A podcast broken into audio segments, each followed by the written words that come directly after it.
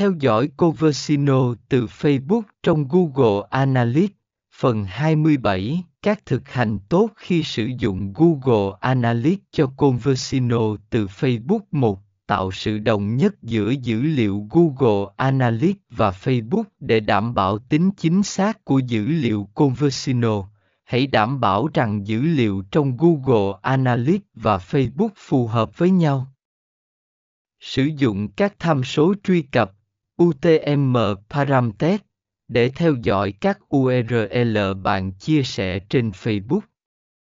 Điều này giúp bạn ánh xạ dữ liệu Conversino từ Facebook sang Google Analytics một cách chính xác.